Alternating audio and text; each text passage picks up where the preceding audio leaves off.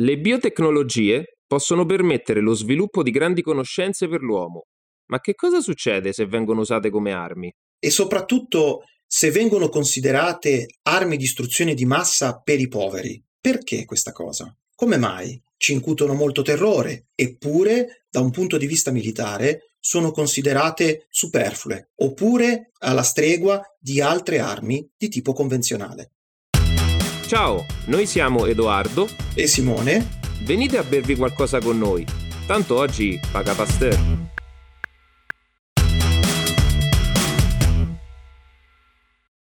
Nel primo episodio di Oggi paga Pasteur vi avevamo già parlato di cosa fossero le biotecnologie. Oggi però andiamo ad approfondire un tipo particolare di biotecnologie. Esistono infatti diverse forme di armi biologiche e oggi parleremo anche di come questo concetto si sia evoluto nella storia. Ma innanzitutto diamo una definizione di che cos'è una guerra biologica. Se andassi a vedere su un dizionario troverei che è l'uso intenzionale di microorganismi o tossine di origine microbica, vegetale o animale, per produrre malattie e morti tra uomini, bestiame o mandrie. Questo concetto può essere esteso anche a diverse pratiche di guerra batteriologica, chimica, che prevede l'uso di tossine magari. E oggi volevamo approfondire questo concetto soprattutto anche alla luce del recente clima di instabilità politica che l'Occidente sta vivendo per la situazione in Ucraina. Esatto. Iniziamo subito col dire che un, a sfattare un mito, Edoardo, iniziamo subito da questo, cioè perché ci preoccupa tanto le, le armi di distruzione di massa eh, di tipo biologico? La risposta probabilmente è anche atavica.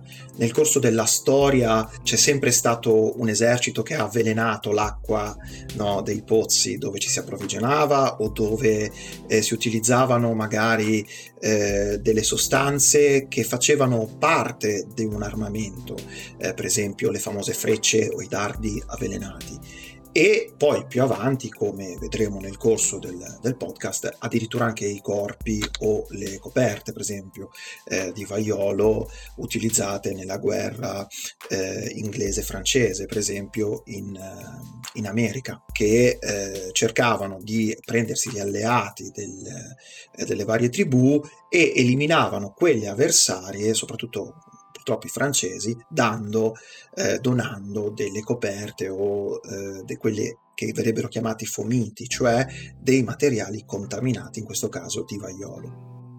E, eh, ma quindi la paura nasce proprio da questo. Però se andiamo poi a vedere i dati, e ammetto che è un discorso un po' macabro che stiamo facendo perché andiamo a parlare di vittime di guerra, da un punto di vista di, eh, di dati, i danni che portano queste armi biotecnologiche sono molto più basse rispetto a quelle dell'uso convenzionale. Questo per tante ragioni. La prima è, per chi studia le biotecnologie, come hai detto nel primo podcast, sono, sosta- sono molecole, ma sono procedure delicate. E anche delicato è lo stoccaggio, il mantenimento e l'utilizzo. Io metto una tossina nell'aria, bisogna vedere le condizioni meteo piove, c'è vento, fa freddo, c'è molta umidità, la mia arma non può essere utilizzata. Ci sono molte variabili che vanno per forza a influenzare l'attività e l'efficacia di questo tipo di arma. Esattamente, ci sono molte, eh, molte variabili. La seconda cosa poi è che il corpo umano, se adeguatamente attrezzato con mascherine, con tute, protegge tantissimo, diciamo, la persona in sé cioè i famosi DPI, cioè i dispositivi di protezione individuale, quindi le mascherine che tutti noi conosciamo. Dico solo questo dato, cito solo questo evento. Nel 95 a Tokyo c'è stato un grande attentato da parte di una setta, l'Anyo Shinrikyo, e che era una setta particolare eh, buddista che tra l'altro c'è ancora, però ovviamente e ha fatto un attentato nella metropolitana al mattino presto, quindi è riuscita a produrre del, del sarin, che è un gas nervino, a metterlo all'interno di eh, zaini e valigie, ha preso la metropolitana queste persone, si sono messe la maschera, con l'ombrello hanno forato questi zaini e hanno fatto fuoriuscire la tossina. Ora, questa è la condizione ideale per un gas per fare il miglior danno. Facciamo un esercizio di visualizzazione.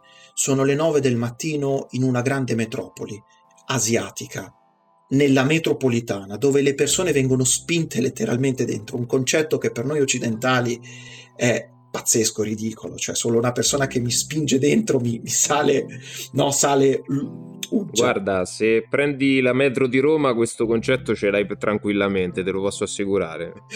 Una vaga idea ce l'ho della metro di Roma, però eh, ancora peggio. e eh, questi pazzi, perché sono dei terroristi, sono dei pazzi, eh, rilasciano questo gas.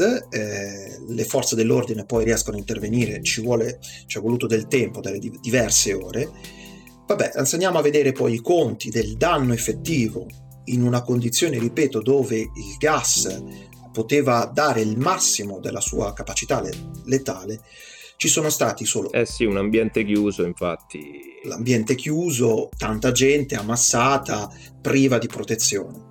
Eh, 13 morti. 13 morti, 5 kg di sarin rilasciato, 6.200 intossicati. Sono andati all'ospedale seguendo le, le prassi classiche di cura, sono stati curati. 2015 l'attacco a Parigi da parte dell'ISIS con armi convenzionali come il Kalashnikov e le armi automatiche 137 morti. Ecco, quindi capite che da un, proprio da un punto sono argomenti mh, terribili, stiamo parlando di argomenti terribili di cui io aborro, però da un punto di vista strategico militare le armi biologiche, biotecnologiche, seppur molto affascinanti, da un punto di vista militare strategico sono molto basse, ma, e qui la vera forza, è un deterrente mentale, perché l- giusto due giorni fa c'è stato dal Senato la preoccupazione da parte degli States, de- degli Stati Uniti, dell'utilizzo da parte del- della Russia delle armi chimiche di cui ricordiamolo, è veramente promotrice nel settore, veramente abile nel costruire e poi questo lo vediamo. Esattamente, infatti volevamo proprio approfondire come si sia sviluppata nelle epoche questo concetto di guerra biologica in realtà io voglio partire però da molto indietro. Voglio arrivare fino al Medioevo, anche se in realtà la cosa anche un po' paradossale è che l'attività, sì, il luogo diciamo di interesse e rimane sempre l'attuale Ucraina. Perché se ti racconto questa, Simone, ti dico che c'è una grande potenza che dall'est, dall'oriente si sta espandendo verso l'Ucraina e che porta tra le altre cose la Crimea ad essere una delle zone più contese. Dici, stiamo parlando di adesso. Esatto. No. no quello che vi sto raccontando è l'espansione mongola tra il XIII e il XIV secolo. I mongoli, guidati in principio da Gengis Khan ma anche dai suoi successori, riescono a creare un impero enorme che si estende dalla Cina e arriva a confinare con l'Europa orientale. Tra le altre cose, creeranno qualcosa che viene ricordato come Pax Mongolica, perché sotto il dominio dei mongoli tutto il mondo orientale è unificato e questo in realtà è anche da stimolo per grandi espansioni commerciali. Se ci pensiamo è il periodo dei viaggi di Marco Polo anche questo. La via della seta è dominata da, un unico, da un'unica autorità e questo garantisce uno sviluppo di commerci con l'Oriente enorme che si riflette anche nella ricchezza di quelle grandi città di mercanti medievali, anche italiane, le repubbliche marinare di Genova e Venezia, giusto per citarne due. Volevo solo ricordare che in questo periodo, come hai detto te, che noi occidentali tendiamo magari a, a non prendere consapevolezza, il mondo era asiatico-centrico. Questo è molto importante perché era sovrappopolato e quindi c'erano tante ripopolazioni. Questo cosa vuol dire? Che aumenta la probabilità che ci siano grandi scienziati. L'avanzamento tecnologico eh, asiatico era molto superiore rispetto a quello medio eh, orientale e occidentale.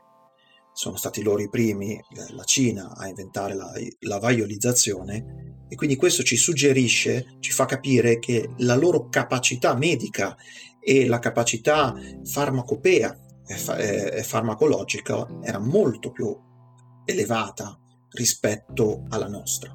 Sì, diciamo, mentre noi andavamo avanti ancora con i salassi, eh, in Oriente capivano qualcosa in più, ecco, mettiamola così. Sì, esatto. Questa situazione porta la Crimea ad essere però un punto di interesse enorme perché di fatto è il primo collegamento marittimo che si trova con l'Oriente e porta la Crimea ad essere un luogo particolarmente conteso soprattutto per gli interessi delle già citate grandi repubbliche commerciali. Genova e Venezia impiantano in Crimea numerose colonie, città dove si possono avviare svariate tipologie di commerci. Pensate che addirittura eh, i veneziani avevano una base sulla foce del Don che risalivano il grande fiume russo, per portare i loro commerci, per esportare e importare prodotti. Questa cosa però è molto instabile perché che cosa succede? Che i sovrani mongoli, i Khan, alle volte sono propensi ad accogliere stranieri, a portare avanti i commerci, in altri momenti invece, diciamo, preferiscono scacciare gli stranieri. Semplifichiamola così e molte città della Crimea, e una in particolare è quella che voglio citare, che è la città genovese di Caffa, si trova durante il 1300 a passare di mano diverse volte. Viene distrutta dai mongoli, ricostruita dai genovesi, dipende dal regnante di turno. In un momento in cui i genovesi sono riusciti a reinsediarsi nuovamente a Caffa, memori del fatto che già una volta erano stati scacciati dai mongoli, costruiscono una grande città fortificata, con mura possenti, torri di difesa, e Caffa diventa una città nella metà del 300 estremamente cosmopolita. Le cronache raccontano che era abitata da veneziani, genovesi, mongoli, turchi, armeni, ebrei, era una città multiculturale. Verso però il 1340, il Khan mongolo Ghani Bek o Gianni Bek decide di scacciare nuovamente i genovesi, i commercianti stranieri. Caffa però resiste. Tra il, 40, il 1340 e il 1346 viene assediata diverse volte, ma i mongoli non riescono mai a prenderla. E alla fine addirittura sono costretti a ritirarsi nel 1346, oltre che per aver subito diverse sconfitte, perché hanno un altro problema. Tra le fila dell'esercito mongolo è scoppiata una grave pestilenza. La peste, che è una malattia che soprattutto nel mondo occidentale veniva ricordata per un periodo storico molto antecedente, che è la peste di Giustiniano del VI secolo. Per secoli la peste è una malattia che in Europa non si vede più. Serpeggia però tra le fila dei mongoli. E quello che fanno i mongoli è una pratica che viene ricordata come il primo episodio conclamato di guerra batteriologica, perché l'idea del Khan diventa quella di prendere i cadaveri dei soldati morti e di lanciarli sopra la città di Caffa. Noi qui, ti voglio citare, abbiamo anche una fonte storica. C'è infatti uno scritto di un notaio di Piacenza, Gabriele De Mussis, che ha raccontato questo, questo evento. Lui in realtà probabilmente non era lì, ma è altamente probabile che abbia parlato con persone che venivano da Caffa. Questo libro si intitola Storia della pestilenza, ossia della mortalità che accadde nell'anno del Signore 1348. E lui, voglio proprio citarti un passaggio di quel libro, dove lui si riferisce ai mongoli i tartari, lui li chiama i tartari e dice esattamente questo. I tartari ordinarono di piazzare i corpi nelle catapulte e lanciarli sulla città, nella speranza che il fetore intollerabile potesse uccidere chiunque lì dentro. Fetore, oh.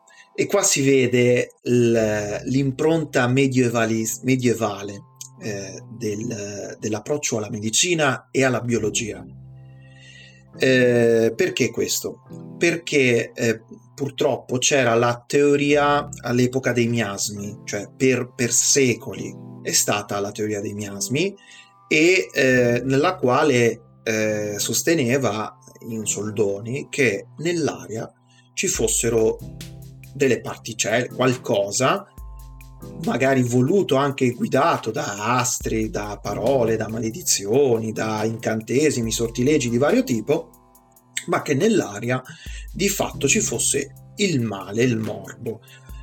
Tolta la parte divina che nel Medioevo è indissolubile, quindi la punizione divina, perché il Medioevo è religione, ok, in qualsiasi parte del mondo, gran parte del mondo, poi eh, anche nel mondo eh, americo-latino, eh, è indissolubile. E noi abbiamo sostanzialmente un grande esempio, due grossi esempi cito. Il primo è malaria, che nasce, c'è sempre stata, poi l'impero romano ci ha convissuto eh, con le paludi, l'Africa prima della fine dell'Ottocento non è stata possibile eh, esplorarla per la presenza della malaria, la chiamavano la morte del bianco, la morte del giusto, perché da un punto di vista che eh, le, le, popolazioni locali indigene africane subivano la, la schiavitù che era prettamente costiera, eh, all'interno non si addentravano perché c'era la morte del bianco, la malaria, la cattiva aria, quindi c'era un qualcosa nell'aria che influenzava eh, la salute. La seconda, che poi è stata coniata, correggimi se sbaglio, intorno al 500, è l'influenza. L'influenza, questo termine, è bellissimo perché, a parte che è quasi tradotto più o meno in, anche in inglese, richiama molto questo, da un punto di vista di italiano, l'influenza è un sinonimo, la influenza, l'influenza, quindi la patologia, oppure la coniugazione del verbo influenzare. E se ci pensi bene, nasce proprio da questo, cioè un giorno tu stai bene, dalla sera alla mattina, alla mattina hai sintomi influenzali. E un medievalista, uno del Cinquecento, ma anche un, dotto, un, un, dotto, un medico, eh, uno acculturato che sosteneva la teoria dei miasmi, la teoria della malaria, appunto, diceva c'è stata l'influenza di un astro, qualcuno, cioè influenzare vuol dire la presenza di un corpo, di un'entità che indirettamente ma in modo persistente perché se fosse diretto sarebbe controllo, sarebbe governare. Invece l'influenzare vuol dire che indirettamente ma in modo persistente e costante influisce sul tuo normale andamento del corso, sulle tue azioni. Da qui nasce il concetto di influenza. E queste, questo paradigma scientifico dei miasmi per noi microbiologi è fondamentale perché abbatterlo è stato uno eh, Pasteur appunto che ci offre il caffè lo sa benissimo perché è stato lui il fautore insieme ad altri quindi gli facciamo un onore a chi ci offre il caffè. Eh, è stato un onore eh, tra virgolette abbattere questa teoria. E quindi è molto bella la citazione che hai detto perché richiude in questo fettore no, e nell'utilizzo biotecnologico che c'è stato dei cadaveri, richiude completamente il, questa, teoria, questa grossa teoria, questo paradigma scientifico di quell'epoca e il, come è stato poi impiegato, perché poi chiaramente se c'è questa credenza e questa teoria vengono impiegati degli applicativi su quella teoria. Quindi se c'è la cattiva aria, io la cattiva aria la porto al di là delle mura del mio nemico, ecco lì che la, la cattiva aria ce l'ha il mio nemico. Sì, effettivamente questo ci fa pensare che fosse proprio un desiderio di tentare di avvelenare la città. Detto, non siamo riusciti a conquistarla, resistono, li intossichiamo. Esatto. L'idea era molto probabilmente quella. Sempre nelle cronache di De Mussis si racconta che quelle che vennero gettate probabilmente sono state migliaia di morti, perché si parla proprio di montagne di morti che i cristiani non riuscivano a gestire anche buttandoli in mare per quanti fossero. Questo comportò per forza di cose eh, che tutti questi corpi in decomposizione, in avanzato stato di putrefazione, andarono ad inquinare le acque e comunque l'aria di, della città di Caffa, costringendo i genovesi ad abbandonare, ma in generale tutti gli abitanti della città ad abbandonarla. Il problema qual è? Che Genova, che era una grande potenza marinara, portava col- attraverso le sue navi collegamenti in tutta l'Europa, anzi in tutto il Mediterraneo in realtà. Tutte queste persone che presumibilmente si erano contagiate con la peste a quel punto, erano andate, entrate a contatto nelle diverse città dove le navi genovesi andavano a fare scalo. Quindi pensiamo Costantinopoli, Genova, Venezia e tutto questo, secondo molti, viene indicato proprio come il fattore scatenante di quell'epidemia del Medioevo che abbiamo studiato tutti a scuola, la peste nera del 1348. Poi in realtà, secondo molti, non voglio dire che minimizzano l'evento di Caffa, però secondo molti dicono non è stato solo l'episodio di Caffa a portare la peste in Europa, perché comunque l'intera Crimea era costellata di colonie, di mercanti. Quindi diciamo che la peste molto probabilmente è stata diffusa da tutti questi continui scambi commerciali. Quello di Caffa però resta un esempio veramente forte soprattutto di quelle che possono essere poi le conseguenze a lungo termine di una pratica di questo tipo. Esatto, eh, non soltanto eh, una pratica di questo tipo, ma è il, il, il primo episodio storico dove eh, c'è un mondo globalizzato, quindi eh, un, una grande potenza appunto eh, marittima migra da addirittura due mari da, da, Costantinopoli, l'attuale Istanbul, scende poi fa Cipro, fa scalo Cipro, fa scalo Messina, poi da Messina se non sbaglio non va diretto, va a Civitavecchia o passa da Livorno e poi da Livorno arriva addirittura a Genova.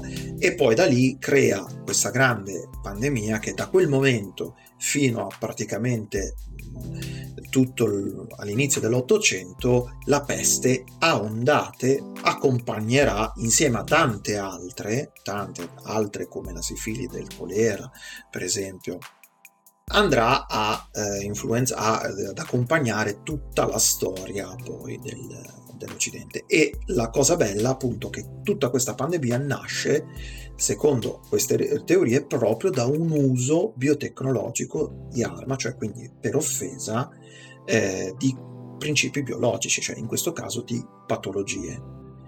E da lì, secondo me, poi c'è stato questo con gli esempi che dicevamo prima del vaiolo eh, impiegato nel, nel, dominare, nella conquista dell'America, no, da parte dei, dell'allora i coloni inglesi, francesi, quindi non c'era ancora lo Stato americano, quello verrà dopo.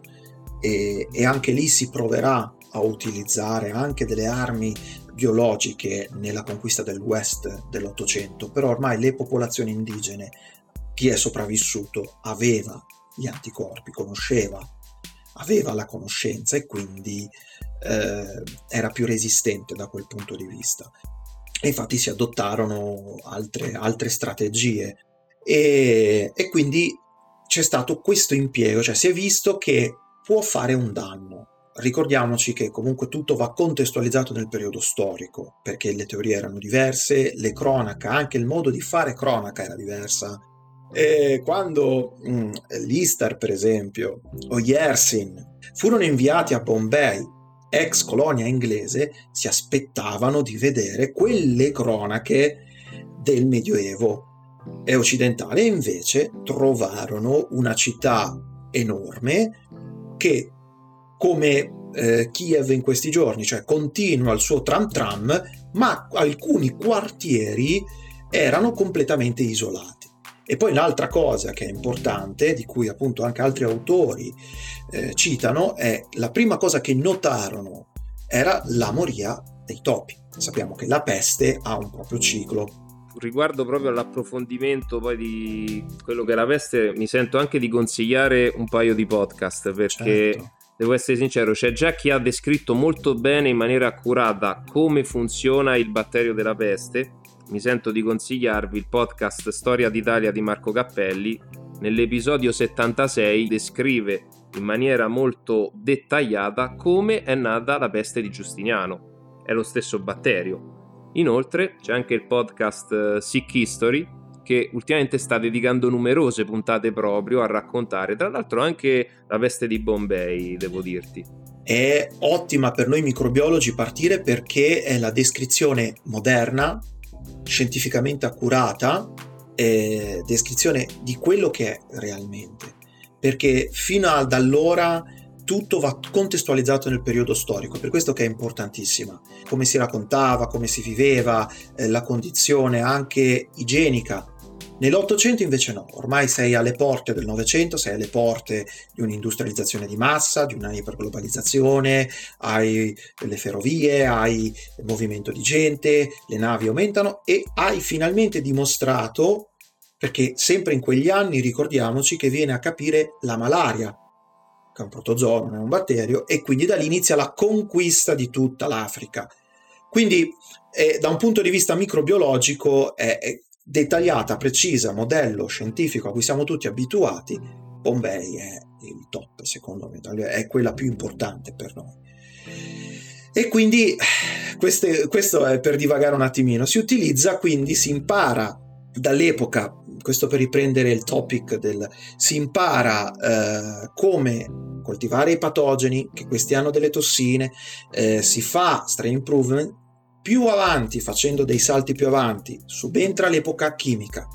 Quindi abbiamo il Sabin, il Fosgene, il Sarin. Ecco, facciamo un'altra distinzione. Armi biologiche, biotecnologiche, armi chimiche. Le armi chimiche sono sostanzialmente delle sostanze chimiche sintetiche o semisintetiche che vengono impiegate in un contesto bellico. Le armi biologiche sono invece delle mh, dei batteri, dei virus o derivati da esso, ma quindi c'è, se- c'è un processo biotecnologico, quindi non chimico, ma c'è biotecnologico farmaceutico che porta quindi all'isolamento di una tossina, pensiamo al T2 del fusarium, pensiamo all'antrace, ok, del Clostridium. Questo perché? Perché l'URSS dal blocco sovietico, questa vado un po' avanti così non perdiamo, dal blocco sovietico poi cosa ha fatto l'URSS? Ha detto bene, io ho la guerra fredda, io ho un nemico, ho un blocco enorme, ho un'industria sia chimica che biotecnologica, biologica all'avanguardia. Perché purtroppo, o per fortuna, gli URSS, dipende da, da, dalle fazioni, è, eh, per noi è un po' un problema. Per noi attualmente è un po', sì. Attualmente è un po' un problema, ma eh, sono molto bravi, molto abili eh, a creare queste cose e abbiamo eh, ma anche da un punto di vista medico. Eh, per esempio in Romania durante il blocco sovietico si continuava la fagoterapia, quindi l'utilizzo di virus che parassitizzavano batteri per fini eh, clinici. Mentre in Occidente si era bloccata perché? Perché magari da un punto di vista geopolitico più legati agli americani si dava più eh, risalto alla chimica farmaceutica. Quindi si bloccava l'impiego di, eh, di contesti biologici, quindi batteri o fagi o virus, la terapia genica, e si dava più quella eh, farmaceutica. Infatti negli anni 70, negli anni 80, fino agli anni 60, anni 70 c'è stato il boom no, dell'industria farmaceutica in generale e l- l- i sovietici non potevano fare questo. Allora svilupparono altre tipologie, per esempio, furono eh, i primi che oltre alle centrali nucleari svilupparono e utilizzarono in un contesto bellico le tossine T2 del fusarium. Per esempio, furono sparse in delle città fantasma e che cos'è il fusarium? Fusarium è, viene chiamata la ruggine del grano, quindi si vede spesso a questo colore appunto rosso molto scuro, un fitopatogeno molto diffuso.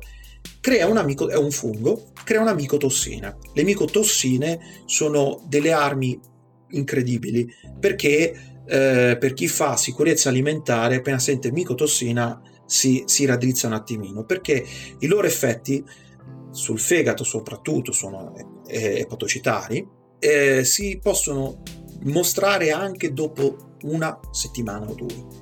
Possono produrre il cancro e dare delle forti intossicazioni. Eh, un'arma, un'altra arma, per esempio, mi viene in mente, che hanno utilizzato nel corso della storia è stata la segola, la segola eh, intossicata dal, dal, fusario, per esempio, e eh, che dava allucinazioni quindi il pane infetto.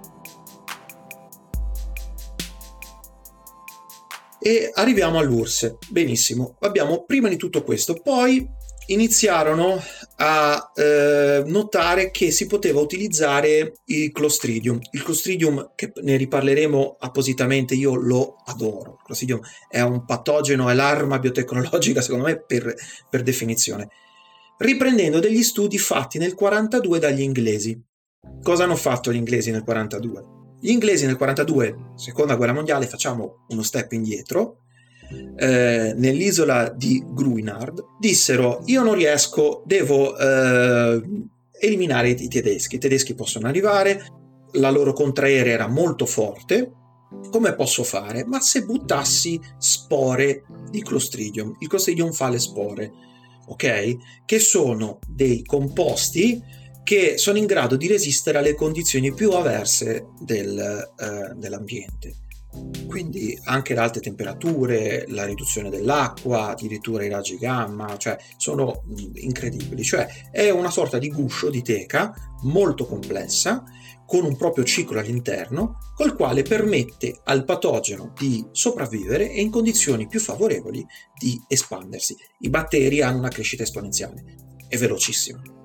Il problema qual è stato? Ho detto vediamo gli effetti, quindi hanno preso un'isoletta della Scozia che evidentemente non c'era, hanno portato via tutte le persone, gli hanno detto andate via e hanno cominciato a mettere spore e a vedere gli effetti che questi facevano. Il problema si è visto, ed è qui il vero motivo per, eh, come dire, sollevare un po' tutti dalla paura delle armi biologiche, è che era talmente impattante sull'ambiente il rilascio di queste tossine che era impossibile viverci, ma non viverci per il mio avversario, anche per me.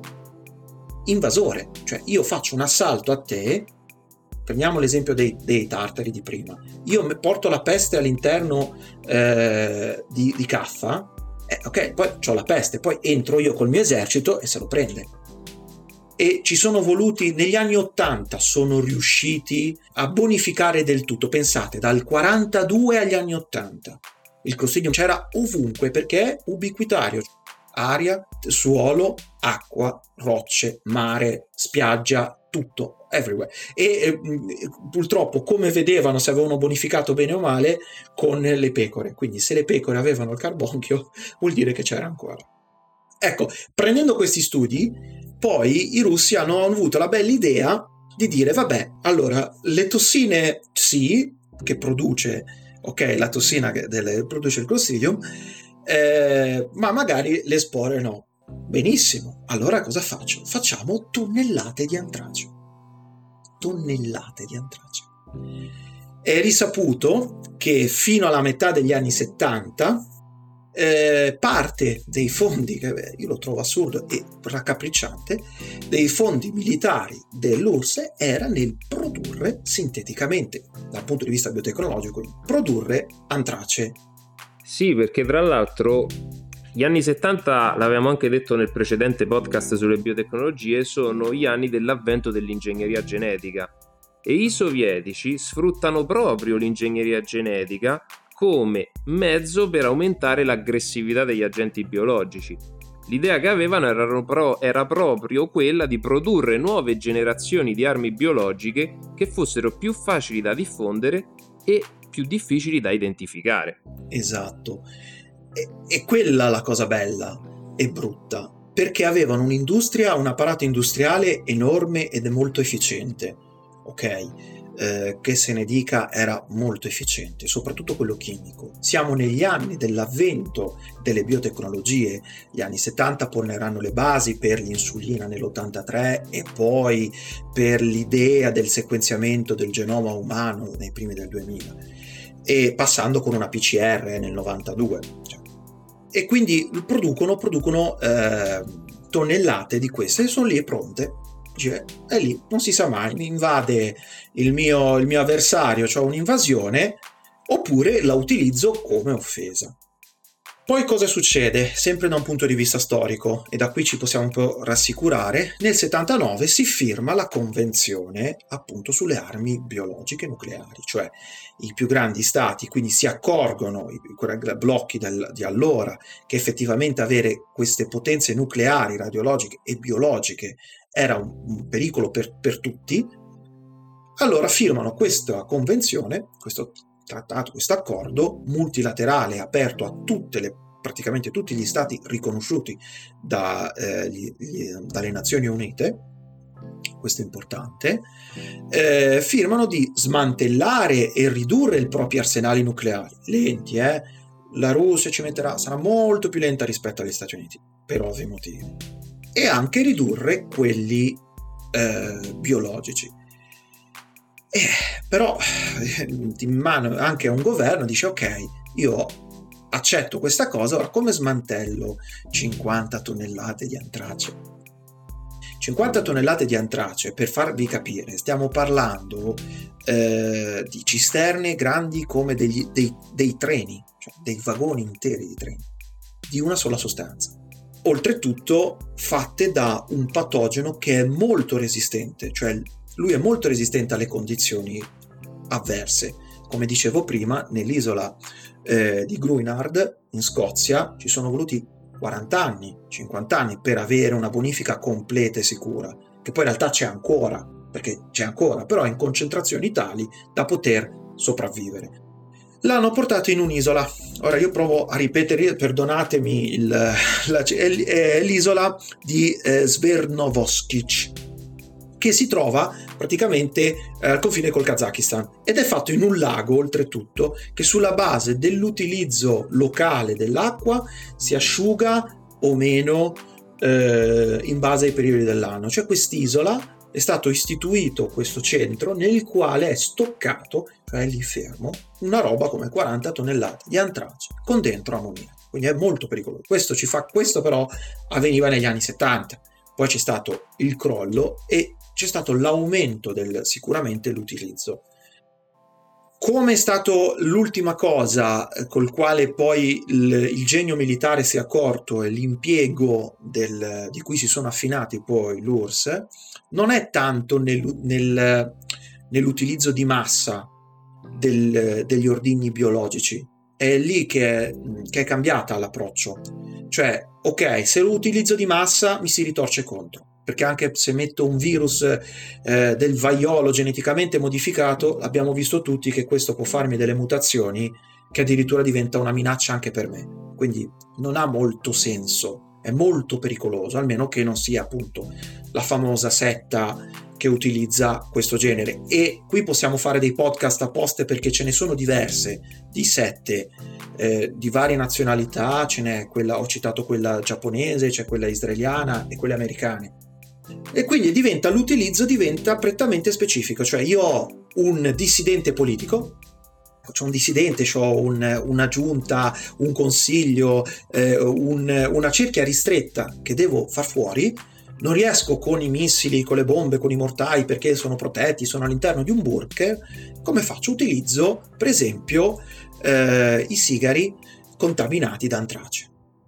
La CIA ci ha provato con Fidel Castro, per esempio è, è risaputo, ce l'hanno detto loro, ci hanno provato anche in altri modi e alcuni dissidenti in Russia sono famosi, i dissidenti politici, ad essere avvelenati. L'ultimo è stato qualche anno fa di quell'evento, di quel, quel dissidente politico che è stato curato poi dalla Germania perché aveva bevuto un, un tè avvelenato e eh, quindi la, la, potenza russa è questo che ci deve un po' tranquillizzare perché magari almeno che tu non, sei un, non sia un generale, sia un obiettivo militare, l'impiego di armi... Un obiettivo sensibile. Esatto, sensibile, biologico, magari diventa molto difficile, soprattutto poi dopo due anni di pandemia che abbiamo visto che mille varianti, eh, insomma, diventa tutto veramente difficile gestire ma per obiettivi sensibili resta comunque un'ottima variante, perché allora è circoscritta, è immediata, gli effetti non sono magari anche immediati, quindi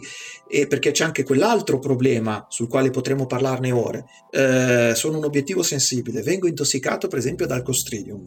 Eh, ma non ha un effetto immediato, non è un, una pistola. Oltretutto, il fatto che sia una forma di malattia anche inaspettata, che non è qualcosa di endemico della zona, quindi io mi ammalo di un qualcosa che un medico della mia città non si aspetta di trovare.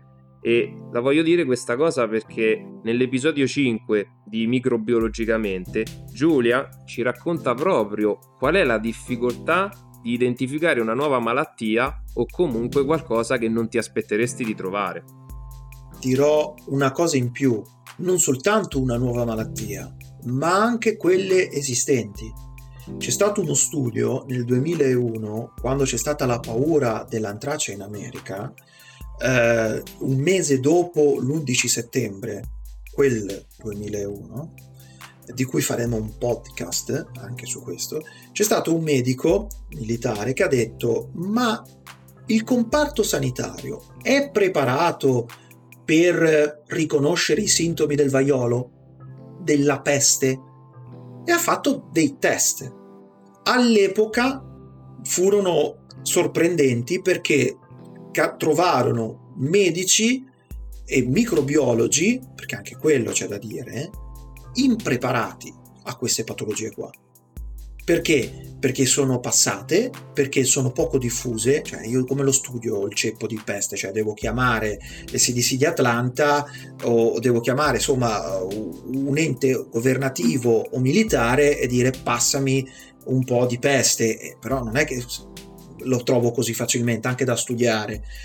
Però il problema è anche questo, cioè non soltanto è difficile trovare, cioè riuscire a diagnosticare eh, una malattia nuova, ma anche alcune che abbiamo dimenticato, come il vaiolo. Se c'è un caso di vaiolo scoppia un, una situazione mondiale perché non abbiamo, non abbiamo più l'immunità giustamente, e scoppia un caso mondiale, cioè si bloccherebbe veramente tutto. Guarda, tu mi fai rivenire in mente una frase che mi disse la mia professoressa di virologia molecolare all'università, parlando proprio del vaiolo, mi disse tenete a mente che ad oggi nel mondo esistono solo due, diciamo, campioni di vaiolo ancora efficaci.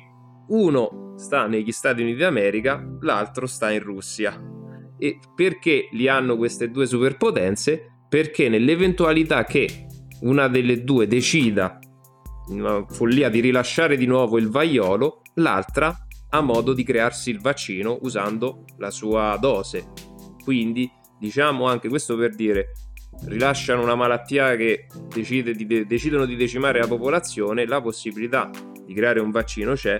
Diciamo, gli unici che ne soffrirebbero sarebbero quelli che sono contro il vaccino, che è una loro scelta, chiaramente una loro scelta, però capisci che, torniamo al discorso di prima, anche da un punto di vista proprio pratico comincia a diventare problematico. Poniamo il caso che io sia uscito molto pazzo, visto che ultimamente siamo tutti un po' così, e voglia rilasciare il vagliolo. Ho le possibilità, lo decido di fare, eh, però devo, devo tutelare chi sta dalla mia parte, quindi significa che devo, nel frattempo che rilancio il vaiolo, devo fare una campagna vaccinale di profilassi eh, ma quella può essere intercettata dal mio nemico. Eh, allora eh, io credo che le cioè, la, il, proprio il concetto di massa di arma biotecnologica non possa esistere per queste ragioni, perché eh, è troppo è, è difficile da mantenere, è difficile da trasportare e da ehm, rilasciare perché anche quello, cioè una bomba la lanci ed esplode un missile parte da una parte in cui sei safe e va nel nemico. Il mitra uguale. Un'arma bio, bio, biotecnologica devi comunque in qualche modo portarla nel, nell'obiettivo, nel campo, nel territorio nemico. Sperare che tutte le condizioni di cui abbiamo detto prima, variabili, siano tutte perfette e poi, una volta fatto questo, sperare che abbia un'efficacia che non ti si ritorcia contro. Quindi è molto difficile. È veramente ottima sempre parlando, come piccoli obiettivi sensibili, quindi nevralgici, un centro di potere, un centro di comando, un avamposto magari isolato, eh, ecco, magari del, del sapin piuttosto che una tossina, può avere degli effetti, perché a quel punto, oppure impiegato all'interno di una strategia. Butto la tossina, arrivano con le maschere antigas, si crea confusione e poi faccio dell'altro allora quello ha più senso, però è poi, poi eh, dici ok, ma è molto costoso, perché comunque produrre il VX non, non, è come magari produrre dei proiettili. Ribadisco, sono argomenti molto, molto macabri di quale non se ne dovrebbe manco parlare. E però eh, siamo in questa condizione ed è giusto quantomeno con le nostre mezzi e capacità rifletterci. Sì, l'idea infatti era quella, alla base di questa puntata non era tanto fare i macabri, quanto spiegare che certe situazioni non debbano essere viste demonizzate come qualcosa, oddio succederà questo, soprattutto ora che la preoccupazione è giustamente rivolta esatto, a quello che sta succedendo in Ucraina. L'intento di questo podcast è quindi da una parte quello di tranquillizzare da questo punto di vista contro le fake news, ma dall'altra parte di riflettere che alcuni centri, alcune posizioni possono essere facilmente oggetto di attacco, di interesse da parte di contesti biologici e purtroppo la Russia, oltre a ottima competenza nucleare, ha anche un'ottima e vasta competenza biologica e industriale. E io con questo Simone ti ringrazio per il tuo intervento nel nostro podcast e ringrazio tutti i nostri ascoltatori nella descrizione dell'episodio trovate le fonti che abbiamo consultato per preparare questa puntata. Se il contenuto vi è piaciuto, valutatelo dalla vostra app e cliccate su Segui. In questo modo non vi perderete i nostri prossimi episodi. Alla prossima! Ciao!